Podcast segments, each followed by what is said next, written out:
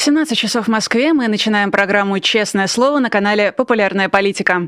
Меня зовут Ирина Алиман, а вы, также известные как наши любимые зрители, уже можете ставить лайки, писать комментарии в чате, задавать платные вопросы нашему сегодняшнему гостю, а я их передам, ну и, конечно, поддерживать нас на Патреоне. Про эту опцию еще отдельно расскажу в конце нашего эфира. Ну а прямо сейчас переходим к беседе с Владимиром Миловым, политиком, он у нас в студии. Владимир, привет. Добрый день. Успел. Прекрасно. Да. Прекрасно. И, наверное, опережая всевозможные шутки о том, почему мы одинаково одеты, совпало. Да, похороны Брежнева, да, как мы тут шутили. Хотелось бы. Траур, в траурном стиле, да. Я думаю, что мы не ждем, а готовимся. Владимир, уже есть некоторое количество вопросов непосредственно вам от наших зрителей, но начну я, конечно, со своих, и начну я с вопросов экономических. Мы, собственно, когда с вами встречались тут буквально месяц назад, тоже я хотела преимущественно про экономику, но тогда повестка диктовала другое. Вот сейчас как раз есть новости экономического плана, которые, думаю, сейчас и обсудим. Я так понимаю, что сейчас начало апреля, начало второго квартала, это такое традиционное, стандартное время для публикации всевозможной отчетности за предыдущий год. И вот, в частности, Альфа-банк отчитался о том, что он впервые получил, ну, точнее как, отчитался о том, что получил убыток, но, по сути, этот убыток стал первым в истории банка за последние четырнадцать лет. И вот в прошлом году, получается, он получил убыток в сто семнадцать миллиардов рублей, причем это примерно равно стоимости их чистой прибыли за две тысячи двадцать первый год. А еще до этого ВТБ заявил о совершенно там рекордном убытке семьсот пятьдесят семь миллиардов рублей, поэтому, конечно, вопрос закономерный, что ждет банковскую отрасль России? Ну, смотрите, вот первое, что я много месяцев говорил, что когда Центробанк засекретил отчетность банков год назад, вот сразу после начала войны, то это значит, что они что-то прячут там нехорошее. И вот это, кстати, стало очень больно по ним бумерангом ударять, и даже Набиуллина сама говорила, что придется возвращаться к публикации отчетности, потому что там акционеры и так далее, никто ничего не видит, ну, невозможно работать в такой непрозрачной обстановке. Ну, и вот очень интересно, что они впервые вот начали за год эту отчетность публиковать, и видно, что там, да, действительно все так плохо, как, как думали. В связи с чем эти убытки? В связи с тем, что там большое количество активов из-за падения экономики, ну, они стали токсичными, да, они потеряли как бы ценности и... не очень понятно, как с платежеспособностью этих заемщиков будет и так далее. Вот. И часть этих убытков, конечно, связана была с резкой девальвацией рубля там, и с тем, что Центробанк ввел драконовские ограничения по валюте, а у них были большие валютные позиции. Там вот ВТБ Костин жаловался, что народ у них побежал, а пока ЦБ не ввел ограничения на снятие валюты, у них типа двадцать шесть миллиардов долларов сняли, вот, и так далее. То есть вот эти все банковские убытки, они отражают общие огромные проблемы, проблемы, которые в экономике есть. От, от нас это все прятали в течение года, но вот начинает выходить наружу. Мне было как бы очень так любопытно, когда э, Центробанк пару месяцев назад сказал, что в целом э, банки по итогам прошлого года получили какую-то небольшую, но все-таки прибыль. Я думаю, это интересно. Ну, скорее всего, то есть это связано со Сбером. То есть Сбер перетягивает э, все остальное, но видно, что то есть ВТБ и Альфа – это крупнейшие банки, да, из пятерки. И видно, что если у них такие серьезные убытки, вот вы сказали, впервые за четырнадцать лет, это очень важно понимать, что это за момент был две тысячи девятый год. Это вот самый адский, адовый кризис, когда госбанки выстроили за триллионы помощи государству. Вот она ситуация сейчас реально очень похожая. Я думаю, что это только верхушка айсберга. Вот ЦБ в одном из последних докладов сказал, что четыре банка, по их оценкам, требуют мер по предупреждению банкротства. Не назвал какие. И вот это, скорее всего, не из крупняка, но мы помним предыдущие банковские кризисы, например, коллапс открытия там, в семнадцатом году и, и других частных банков. Как правило, у нас вообще всегда проблемы в банковской системе начинаются с банков поменьше, угу. потому что они действуют более рискованно. Все крупные клиенты работают с крупными госбанками, а более мелкие действуют более рискованно, вкладываются в какие-то активы, которые просели из-за экономического кризиса. Так что, короче, я что-то долго болтаю, да, а... Ждите от банковской системы больших проблем в ближайшее время. Вот то, что мы видим, это еще цветочки. И вот прогнозы о том, что у них на балансах есть серьезные дыры, вот они получают подтверждение. А с чем это связано? С тем, что россияне в прошлом году начали снимать свои сбережения со вкладов, с тем, что, возможно, растет просрочка по кредитам, при том, что она и так достаточно большой была, насколько я помню, на две тысячи двадцать второй год. С чем-то еще? Смотрите, ну, это связано с тем, что основные заемщики все-таки корпоративные, это mm-hmm. не население. Да? Хотя у населения тоже просрочка растет серьезными темпами и достигает там рекордов. Вот Скоринг-бюро, например, сказало, что за два месяца этого года просрочка по потребкредитам выросла на семь процентов. Это столько же, сколько за весь прошлый год. То есть, она резко ускоряется. Но основные проблемы у них в корпоративном секторе, то есть, экономика падает, у бизнесов проблемы. Да? Они не в состоянии поддерживать экономическую активность на прежнем уровне. А чем кредиты отдавать? То есть, вот все эти активы на балансах банков, то есть, как бы выданные кредиты бизнесу, они обесцениваются, потому что видят, что заемщик в тяжелом состоянии, у него экономические трудности, значит, скорее всего, платить нормально он не сможет. Вот. И в том числе, то есть, грубо говоря, если так вот суммировать, это отражение всех происходящих в экономике негативных процессов. По поводу процессов происходящих, я не видела отчетов об успехах импортозамещения, но я видела Владимира Путина, который, значит, в микрофон на марки Буш, в телевизор подсмотра эл джи рассказал о том, что нужно все-все-все импортозаместить, но как-то не отчитался о том, каковы успехи в этом направлении сейчас. Что вам об этом известно, как успехи вот на таком фронте? Ну, я не верю вообще в наше импортозамещение. Я делал про это подробное видео у себя в прошлом году на моем канале, где вот объяснял, почему.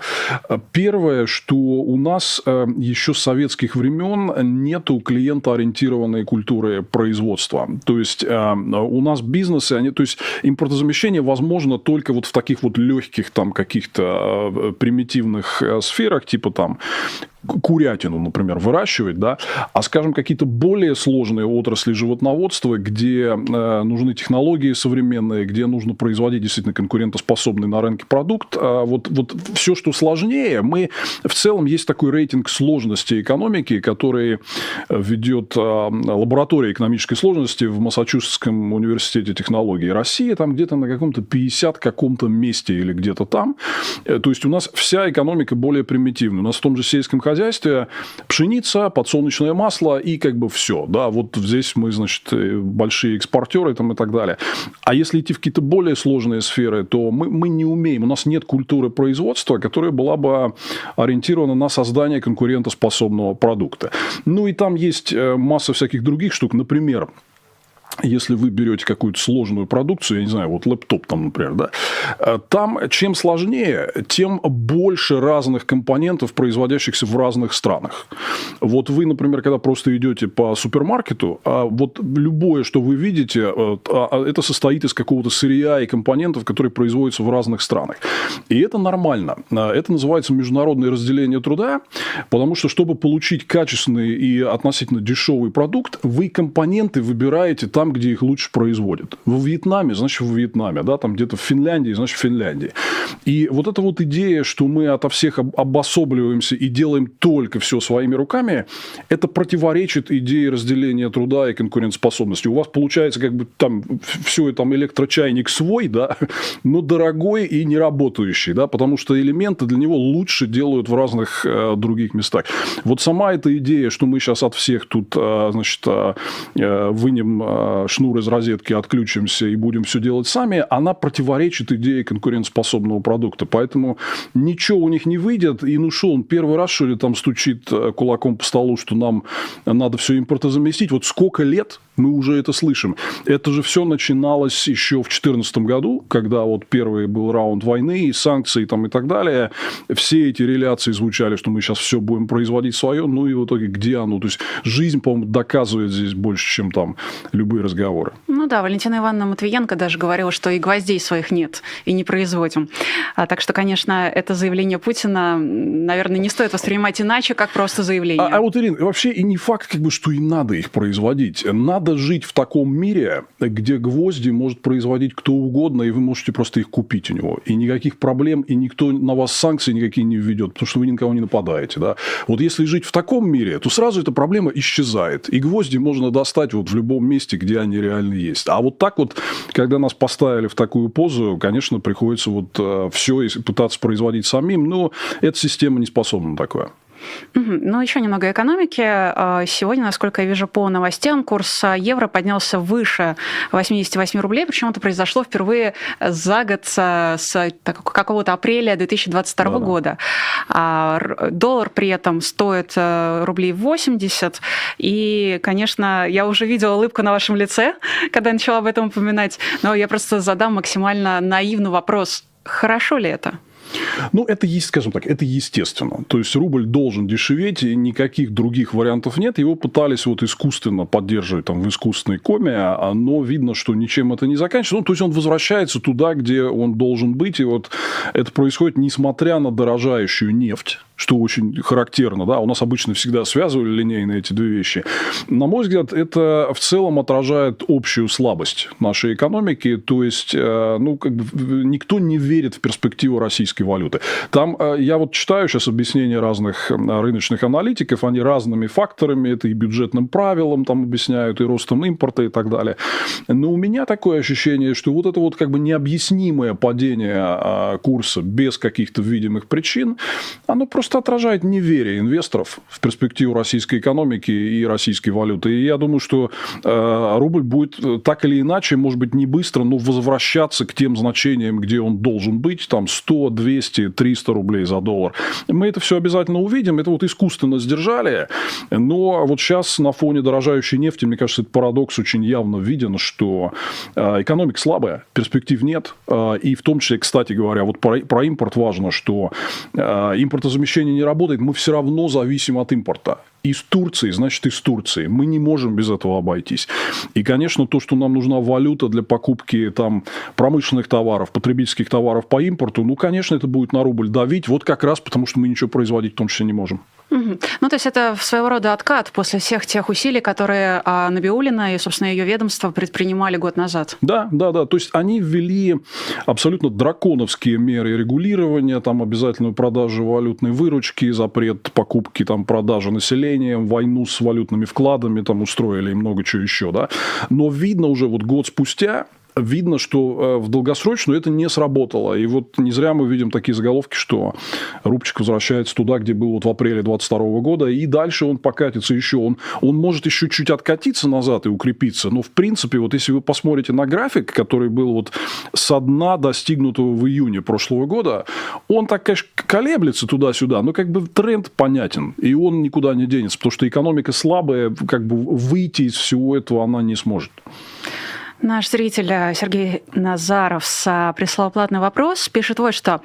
Силанов сказал, что тридцать первого марта бюджет вдруг получил два с половиной триллиона рублей за один день. Что это за деньги такие, спрашивает он, и какой прогноз по дефициту бюджета за март? Ну вот мы ждем сейчас буквально, может, сегодня вечером Минфин дропнет эту информацию по параметрам бюджета за март, может, завтра там или на днях. Они не анонсируют это дело, им надо тоже подбить там весь баланс свой. Они... там И я так и не понял из объяснений разных чиновников Минфина, это были поступления по налогу на прибыль или это был единый налоговый платеж. Ну вот они сказали, что типа как, какие-то большие там, два с половиной триллиона прям в самом конце марта пришли, как-то поможет им чуть-чуть дефицит э, самортизировать, но он все равно будет большой, то есть он вот по оперативным данным был на, на третью декаду марта типа четыре триллиона, ну хорошо, там минус два с половиной, допустим, он будет полтора, но тем не менее полтора это все равно половина, даже больше половины от планового за год. И ситуация улучшаться не будет, потому что вот мы видим, что, ну да, цены на нефть чуть-чуть подросли, но не капитально. Вот это вот решение ОПЕК сократить добычу, оно прям кардинально ситуацию на рынке не изменило. И, кстати, даже может сделать ее хуже для нефтедобывающих стран, потому что ситуация в мировой экономике сложная, и вот такой фактор, что еще и нефть подорожает, это может реально вот ухудшить все перспективы, значит, спрос будет хуже, значит, это им все прилетит обратно. Да? Вот, поэтому нет объективных условий, чтобы дефицит как-то снижался. Что-то разовое они, конечно, где-то могут подкрутить, но он будет очень большой, и реально мы в этом году, скорее всего, весь фонд национального благосостояния съедим. А что будет дальше? Ну, вот кубышка иссякнет. Печатать деньги будут. и это означает скачок инфляции. Да, я так понимаю, по моей оценке, Путин и вся вот эта наша экономическая верхушка, они считают, что население перетерпит инфляцию, перетопчется. То есть, как бы такой гиперинфляции, как в начале девяностых, не будет, когда, вот я помню, я там стипендию получал, и прежде чем до, до магазина ее донести, она уже успела подешеветь за, за это там несколько минут. Да? Вот. Такой гиперинфляции в сотни и тысячи процентов у нас, конечно, не будет, а типа инфляцию в десятки процентов они считают, что народ перетерпит. Это, ну, смотрите, вот если вы посмотрите, даже по официальным цифрам понятно, что они заниженные. А к декабрю двадцатого года, то есть за прошедшие два с небольшим года, цены выросли на четверть, на двадцать пять процентов. Это по официальным только данным. Понятно, что на самом деле больше. Да? Вот такая накопленная инфляция, это очень серьезный как бы груз на людей. Поэтому я не знаю, что они все пишут там, типа, что а вот у нас все нормально в магазинах, там все есть. А я их спрашиваю, а сколько ты платишь вот за средний чек, там, который у тебя там был там, полтора года назад? Ну да, там платил две тысячи рублей, сейчас плачу пять. Вот примерно такая вот история. Да? Вот, поэтому, мне кажется, они здесь оценивают ситуацию так, что народ будет терпеть. Вот посмотрим. Это интересное такое испытание для них, потому что я думаю, что они недооценивают реально протестный потенциал, и в том числе вот по связи с экономическими трудностями. Это довольно интересно, потому что ведь Путин пытается залить деньгами э, тех, кто может быть потенциальными протестующими, или людей, которым не хватает, например, мотивации пойти убивать в Украину, или их родственников, э, когда уже, собственно, мобилизованные э, приезжают в мешках для трупов. Ну, то есть э, Путин всегда в последнее время платил деньги, там, десять тысяч пенсионерам, десять тысяч э, семьям с детьми во время ковида. Э, вот сейчас платят миллионы, или, по крайней мере, обещают платить миллионы контрактникам и добровольцам, мобилизованным. Э, получается, что деньги были в последнее время инструментом, который, если не гарантировал лояльность, то гарантировал отсутствие протестной активности. В этой ситуации мы видим, что, если все будет так, как вы говорите, что протестную активность можем увидеть уже в конце этого года. Ну, смотрите, вот здесь несколько моментов. Первое, что что вот в Форбсе была очень хорошая статья по итогам путинского послания Федеральному собранию двадцать первого февраля, где они примерно посчитали, сколько стоили все его обещания в посланиях предыдущих лет. И видно, что ручеек-то пересыхает. То есть, оно самое жидкое было за, за все эти годы. То есть, он там наобещал типа в пределах триллиона, а раньше это было существенно больше. Да? Вот. Это как раз следствие вот этого всего глобального дефицита денег у государства. То есть, он уже не может их раздавать так, как прежде. Вот. А что касается этих всех военных выплат и похоронных выплат, многие там пишут, вот у нас новая, значит, похоронная экономика развивается. Смотрите, это все в масштабах вот населения имеет очень ограниченный эффект. Это напоминает примерно как советские времена. У нас все деньги тогда шли на военный комплекс и на армию. И вот те, кто там работал, они чувствовали себя прекрасно. Как у меня как-то были на «Эхе Москвы» дебаты с Валерием Рашкиным, вот, который был э, в свое время там, лидером фракции КПРФ там, в Госдуме и так далее.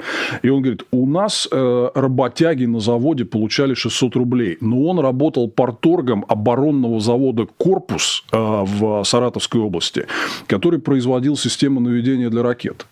Понятное дело, что там работяги, конечно, получали шестьсот рублей. Но сколько вот как бы в целом масштабах Советского Союза вот людей, которые работали в таких жирных сферах, их было там, я не знаю, ну, миллионов пять. Из, из всего огромного населения. Да? А все остальное это было очень сильно недовольно. Я думаю, что механика будет... Мне кажется, что протестные настроения, конечно, будут расти. И в этом году мы увидим большие экономические сложности, от чего люди начнут реально роптать. То есть, вот пока они все это сдерживали, но уже пошло. Вот дефицит бюджета означает, что у них не хватит денег на одно, второе, третье, на хотя бы минимальную компенсацию роста цен там, по соцвыплатам. Там, все, кто пенсионеры и все, кто получает соцвыплаты, они в отрицательной зоне, потому что реальная инфляция гораздо выше, чем а, вот, там, одиннадцать целых девять десятых процента. Они прям проиндексировали, такие супер щедрые, значит, люди. Ну, то есть, недовольство это, конечно, будет расти. Экономические проблемы ждут серьезные. Угу.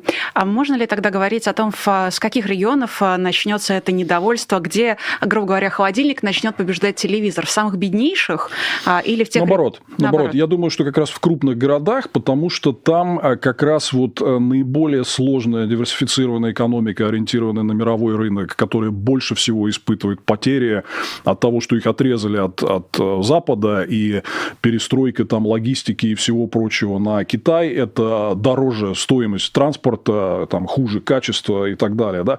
То есть, вот экономически будет... И, и здесь вот как бы развитая сфера там, торговли, услуг, всего, что ориентировано на экономику, там, знаний э, и так далее. Да? Плюс еще очень... Вот э, мы делаем такие раз в две недели примерно экономические сводки с Майклом Наки у него на канале. Последний раз мы давали нарезку из вот путинского выступления в эр эс пэ пэ и последующей дискуссии. Все говорят, самая дикая проблема – это дефицит квалифицированных кадров. Потому что уехало очень много людей. То есть, вот э, мы, мы видим, что э, вот в, бизнесы, которые работают прежде всего в крупных и средних городах, ориентированы на какую-то современную э, экономику, современную сферу услуг, они очень пострадали из-за всего вот этого оттока, да. Поэтому я думаю, что недовольство будет прежде всего вот с этого всего начинаться, а в... дальше глубже там в провинцию, как раз вот там э, всякие вот эти моногорода, которые будут получать какие-то деньги, значит, по военным программам и так далее. Поэтому мне не кажется, что там будет больше проблем. Я думаю, что это вот горожане, скорее всего, с этим всем э, столкнутся и будут недовольны. Ну, то есть мы ждем того, что Москва поднимет голову, Петербург, Екатеринбург.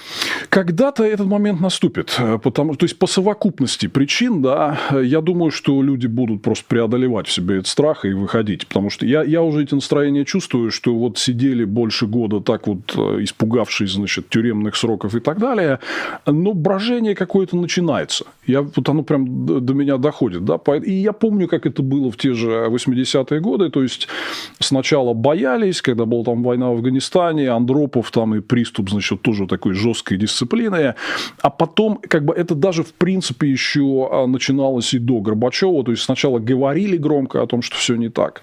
Но потом через какое-то время начали уже выходить. Поэтому, мне кажется, мы это увидим в обозримое время. Но сейчас в России говорить особенно нельзя. За это, как правило, полагается в лучшем случае штраф, в худшем случае уголовка.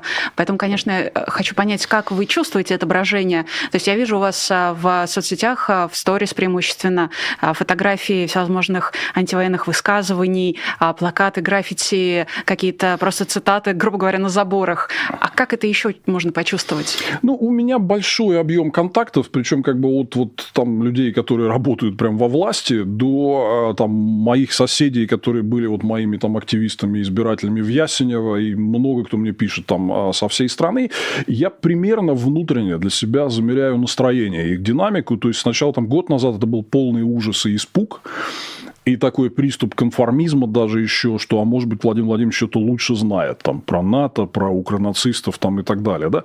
Ну, сейчас я вижу, что людей гораздо меньше сдерживает. Там, помните вот эту вот э, нашумевшую, прогремевшую прослушку э, Пригожина с Ахмедовым? Лучший подкаст да? года. Вот, да. Который, я в ней очень сомневаюсь, там можем отдельно об этом поговорить, но, э, в принципе, вот эти настроения, конечно, все есть. Да, вот, и Никто, никто не видит перспективы.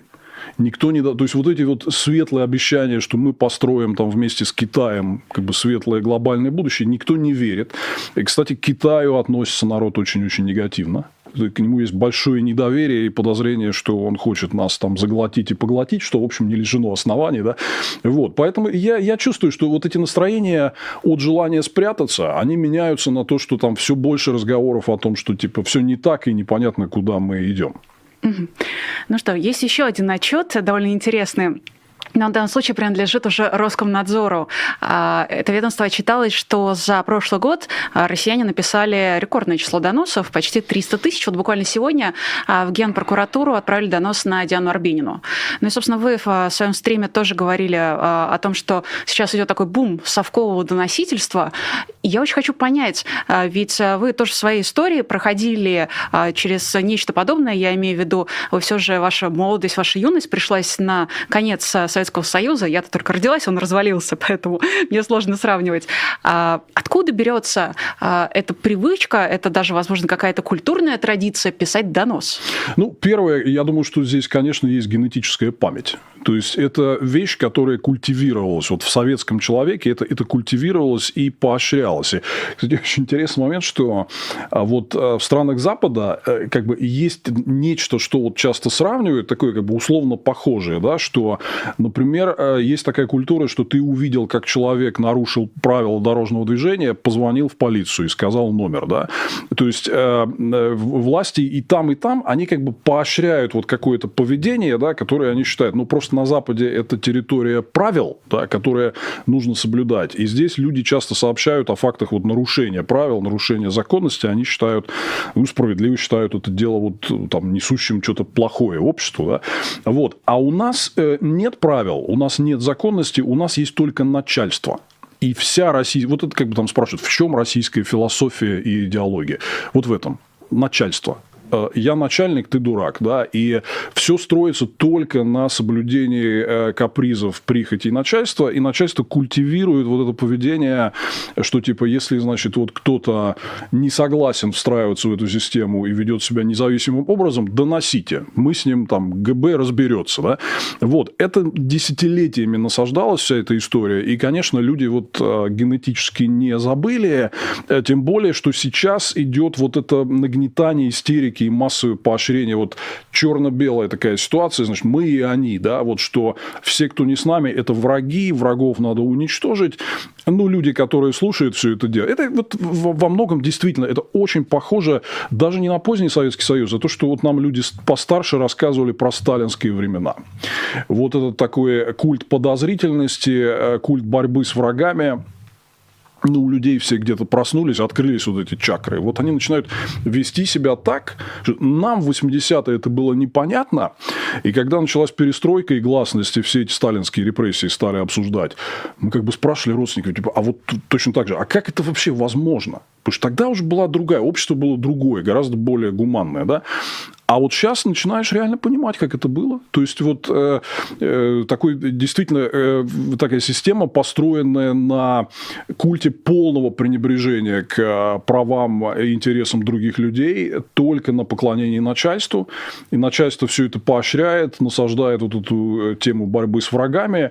Ну, люди начинают вот так вот э, себя вести. Вот мы сейчас такой полевой эксперимент по воссозданию фактически, ну, таких вот сталинских методов контроля за обществом проходим.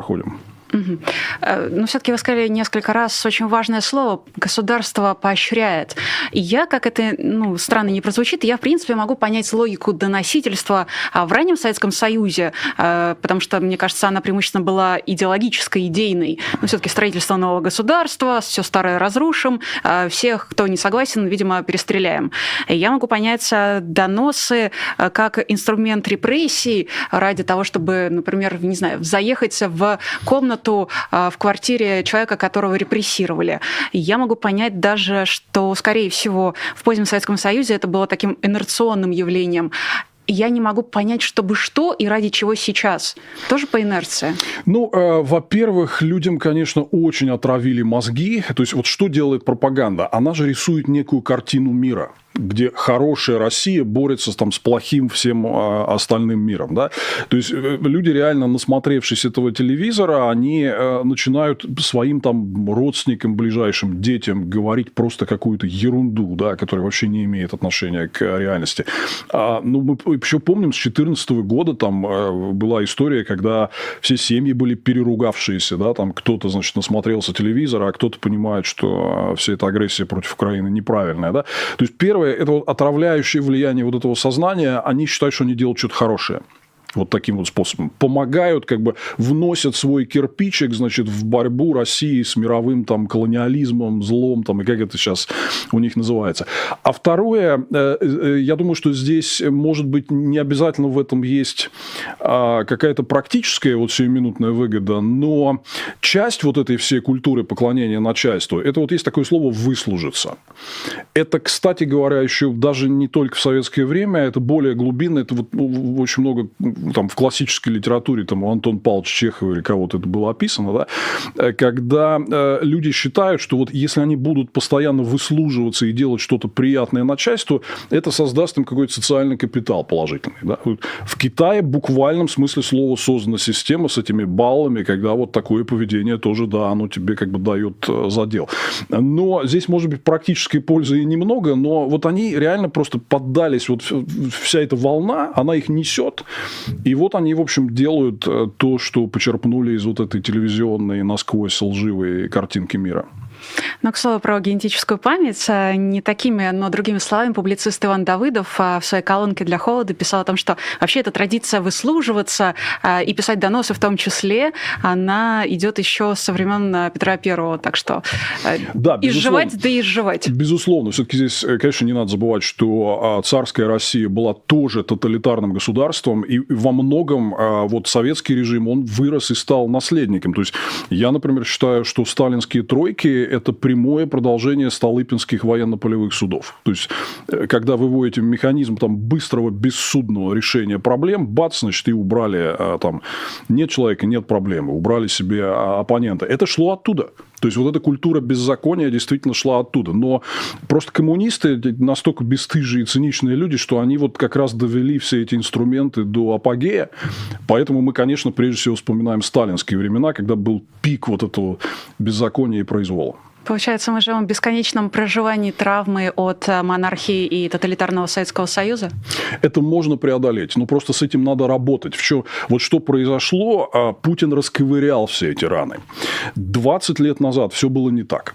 двадцать лет назад люди были готовы перевернуть эту страницу, и в начале путинского правления преобладающее отношение к Сталину в обществе было негативным, к Западу хорошим, там все хотели дружить, торговать. Никто... Вот если двадцать лет назад сказать, что будет такая фигня, ну его бы снесли просто, этого Путина. Да? Но никто не думал, он же притворялся тогда зайчиком, выступал по-немецки в Бундестаге, там, обнимался с Бушем, проводил либеральные реформы там, экономические и так далее.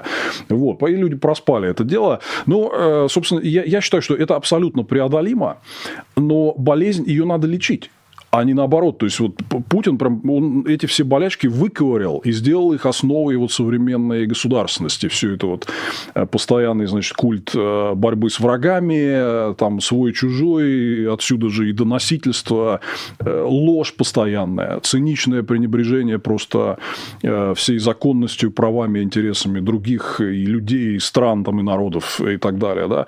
Все, все самое худшее, что было в нации, вытащил, вот, положил в эту свою пробирку и пытался, значит, сварить вот это вот зелье имперское. Как же была права Екатерина Шульман, когда писала год назад в комментарии, кажется, Татьяне Диченко, что ж вы его в колыбели-то не придушили. Очень был э, замечательный комментарий. Да, я, кстати, тоже, вот у меня, я все время рекламирую свой YouTube-канал. У меня, это есть, правильно. Там, у меня есть большое видео про то, почему Ельцин, собственно, выбрал Путина преемником. Там уже миллион просмотров скоро будет. Посмотрите, там я достаточно логично объясняю, Объясняю, почему это произошло. И здесь, на мой взгляд, вопрос был конкретно не в Путине, потому что мог найтись любой другой гад. Да? Ельцина и семью э, волновала, прежде всего, собственная сохранность, а в обществе, которое устало от турбулентности, был определенный запрос на силовика во власти. То есть, гад мог нарисоваться любой. Да? Это мог бы быть и не Путин. Вопрос был в том, что, конечно, общество должно сопротивляться таким вещам. И вот мы видим, например, вот свежий пример, как это происходило в Грузии или в Израиле в последние недели, когда люди вот поняли, да, что надо выйти и остановить все это дело, вышли и остановили. Вот мы могли это сделать двадцать лет назад, но упустили этот момент. Ну что ж, продолжение темы болезней и того, как их надо или не надо лечить. Но вот э, беседа Пригожина э, с Фар- Фархадом Ахмедовым, э, мне в этом смысле интересно, вы тоже упомянули, является ли она симптоматичной, э, является ли это симптом раскола элит, либо вы это не верите? Ну, смотрите, я скептически отношусь к самой этой пленке, потому что вот по поводу Иосифа Пригожина у меня меньше всего вопросов, и, скорее всего, это реально он, да, а, и он еще и не является членом элиты. Ну, какой-то где-то продюсер там где-то ходил на какие-то концерты с Путиным, да, вот. А вот Фархада Ахмедова я хорошо знаю, и это слишком для него неосторожная история по ряду причин, вот, начиная с того, что у него в мире куча проблем, и даже в родном Азербайджане, вот у него в ноябре были обыски а, по обвинению в шпионаже в пользу России, ни много ни мало, да, то есть он везде, на Западе под санкциями, в Азербайджане против него обыски, и тут он будет, значит, от Путина последними словами костерить. Очень. Для него это как бы нетипично и неосторожно. Но я первый раз, когда послушал эту пленку, я как раз поверил. Я потом начал там сомневаться, да, потому что действительно такие настроения, конечно же, там есть. Единственное, что я считаю, что в элите они гораздо более осторожные. То есть они говорят примерно то же самое, но вот с, вот этим, с использованием жестов больше, чем вот слов, да, вот, и, то есть, как вот так вот как-нибудь сделать или вот так, да. Но по телефону но... это сложно делать, согласитесь. Вообще, то есть, я думаю, что, по идее, чтобы вот так разговаривать, они должны были где-то уединиться, там даже не в сауне, а где-то на море пойти под шум прибоя погулять, да, чтобы их вот было не слышно и невозможно записать. Но, безусловно, все эти настроения, конечно, там есть, вот, и я считаю, что по моей оценке в Путине номенклатуре вот то, что он творит, не поддерживает вообще никто. Вообще никто. По разным причинам. Кто-то считает, что надо было воевать лучше, а кто-то вообще против, да. Но в целом, то есть, людей, которые сказали бы, что ай, какой молодец, как, значит, он все, как бы, нас прекрасно привел там в светлое будущее, вот таких людей нет вообще. Я вот, мне неизвестно. Я, я все время спрашиваю, а тот чего, а этот чего там. И мне все говорят, что, в принципе, все примерно одинаково смотрят на ситуацию. Mm-hmm. Ну, еще одна громкая история, которую тоже, пожалуй, стоит обсудить. Это исчезновение из реальной жизни Владлена Татарского. Я тут не буду какими-то терминами, которые используют НАК и официальные э, российские спикеры, злоупотреблять. Э, собственно, умер Владлен и, и умер. Вот, вот. Ну, убили и убили. Я считаю, что слишком много этой теме э, вот, посвящается. Но, нет, что касается вот обвинений... Да, обвинения э, да, ФБК. В, в адрес ФБК. Ну, во-первых, непонятно, станет это паттерном или нет. То есть, это озвучила такая странная структура под названием э, Национальный антитеррористический комитет, который реально вот в реальной жизни ее следов не так много. Она скорее какая-то шапочная, надстроечная там, и так далее. Да? Но, с другой стороны, я думаю, что вот мы видим в целом, вот март месяц был месяцем резкого усиления репрессий. А, там от мемориала до Ройзмана, до вот этих всех жутких совершенно историй, как с Москалевыми, например, а, и так далее. И, и я думаю, это отражение вот той первой части, о которой мы говорили, у Путина нарастают проблемы. Сколотить коалицию против Запада у него не получилось. Си подарков не привез из Пекина, да. В экономике нарастают проблемы очень серьезные. На фронте у него, извиняюсь, жопа. То есть, они вот бросили огромное количество живой силы на этот Бахмут. Бахмут не взяли. Так и не взяли пока. Хотя они как-то двигаются там и так далее. И видно... Я думаю, вот они, знаете, что боятся? Что если Украина реально начнет наступать, то вот эта вся живая сила, которая там осталась, она очень низкого качества, она побежит. И будет коллапс фронта, как мы видели на Харьковщине вот в сентябре. Они ужасно, я думаю, этого боятся. И, конечно, ответом будет что? Ответом будет усиление репрессий дома. А, типа вот, значит, достать слабого, до кого ты можешь дотянуться. Да? Поэтому я думаю, что вот эта вот тема, что оппозиционерам уже вместо экстремизма предъявят еще и терроризм, это вопрос времени. Это будет. Скоро мы это увидим.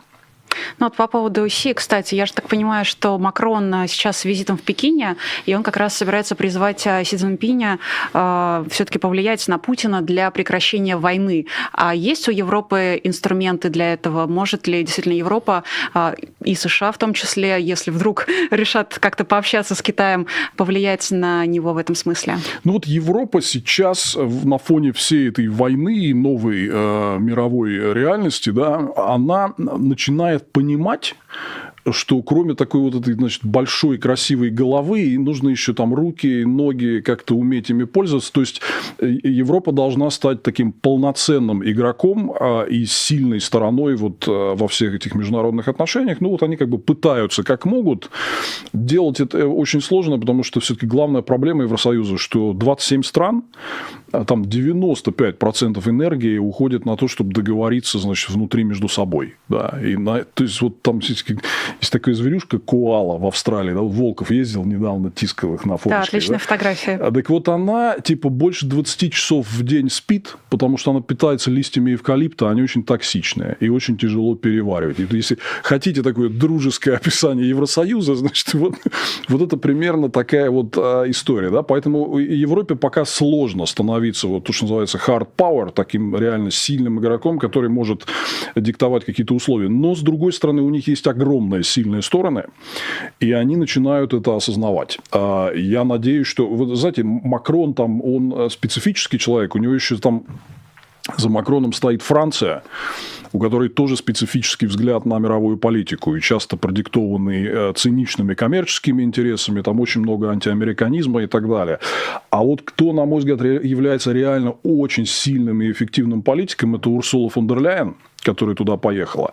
Вот. И я, по крайней мере, думаю, что после этого визита и вот как бы прощупывания почвы и личных разговоров с Си, у них в Брюсселе появится гораздо больше понимания, как правильно строить политику в отношении Китая, на какие ниточки, значит, там дергать и нажимать, чтобы Китай все-таки побудить к тому, чтобы он участвовал в мировых делах как более ответственный игрок, а не вот этот весь там, значит, набор антизападной демагогии, который мы от них постоянно слышим, что типа это НАТО во всем виновато, потому что последствия от всего этого происходящего для Китая тоже много плохих последствий.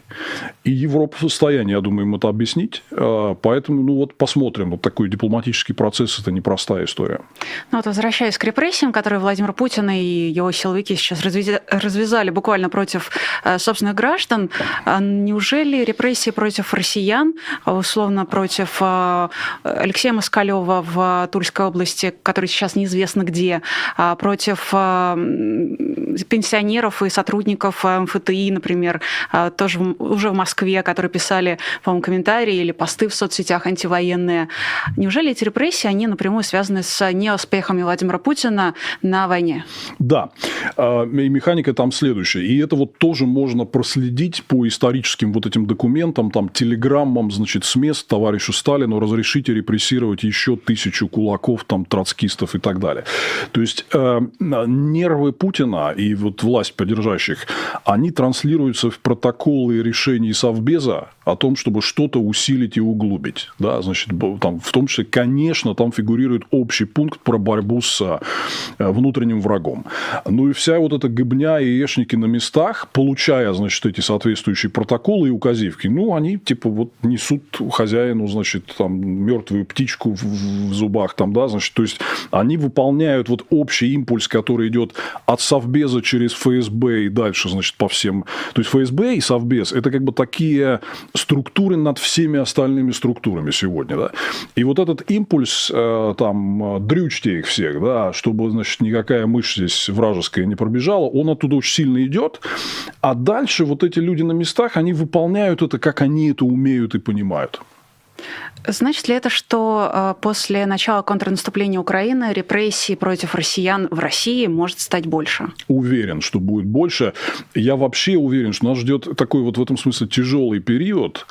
И, кстати, это тоже будет способствовать росту протестных настроений, потому что обществу не нравятся репрессии. Есть много сигналов, что даже те, кто поддерживает там Путина там, и так далее, то есть вот эта вся жесть полицейская, которая творится, им тоже это все не нравится. Да? Репрессии популярными не будут. Поэтому э, я абсолютно не сомневаюсь в том, что нас ждет сложный период из-за всяких разных неудач Путина на фронте, в экономике, в мире э, и так далее. Да? Но это в том числе будет способствовать тому, что будет расти отторжение власти. Кстати, вот очень интересный момент, что э, там как-то, вот, например, ситуация социологии по войне, она вроде как успокоилась и даже улучшилась для Путина в последнее время. А вот в марте было очень серьезное падение на семь процентных пунктов Левада-центр показывает, снизилась до, до абсолютных минимумов. сорок один процент твердая безоговорочная поддержка войны. Да? Хотя, казалось бы, на фронте ничего не происходит. Мне кажется, это вот как раз отражение вот этих настроений в обществе, что люди понимают, что творится что-то глобально не то, и им это в целом не нравится. Думаю, что вот обратной стороной усиления репрессий будет то, что а, будет расти недовольство. Ну, и в том числе, это даже не только вот касательно оппозиции, да, потому что, ну, видят, что обычных людей это задевает, да, или хотя бы того же Ройзмана, который просто сам такой популярен а, в Екатеринбурге, как а, народный герой там и былинный персонаж. Вот. Поэтому вот эти репрессии имеют и обратную сторону. У людей будет, если они будут усиливаться, у людей будет так или иначе зреть отторжение и недовольство. Ну что, как будто бы есть луч надежды. Нет, луч надежды есть. Единственное, что придется пристегнуть ремни. То есть Путин просто так, как бы, он не угомонится. Он много еще наделает зла и гадостей всяких. Да? Вот. Поэтому на это надо смотреть открыто. То есть это вот просто факт, да.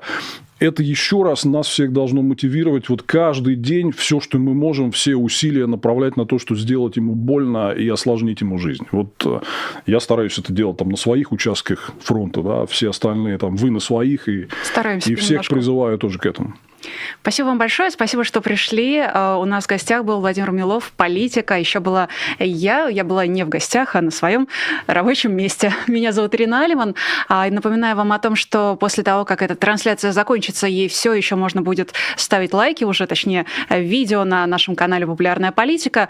Можно и нужно будет писать комментарии, а еще поддерживать нас на Патреоне. Помните, обещала вам, что расскажу, вот рассказываю, периодически видели стикер со ссылкой на Patreon. Переходите по этой ссылке, становитесь патроном, поддерживайте «Честное слово». А ваше имя появится в бегущей строке, она сейчас даже побежит, да, да, бежит, бежит. А там имена наших патронов, никнеймы, лозунги, все, с чем, чем они решили с нами поделиться. Так что становитесь таковыми и вы, присоединяйтесь, поддерживайте. Будем делать «Честное слово» вместе с вами. Я прощаюсь с вами, но не очень надолго. Скоро увидимся. Всем пока.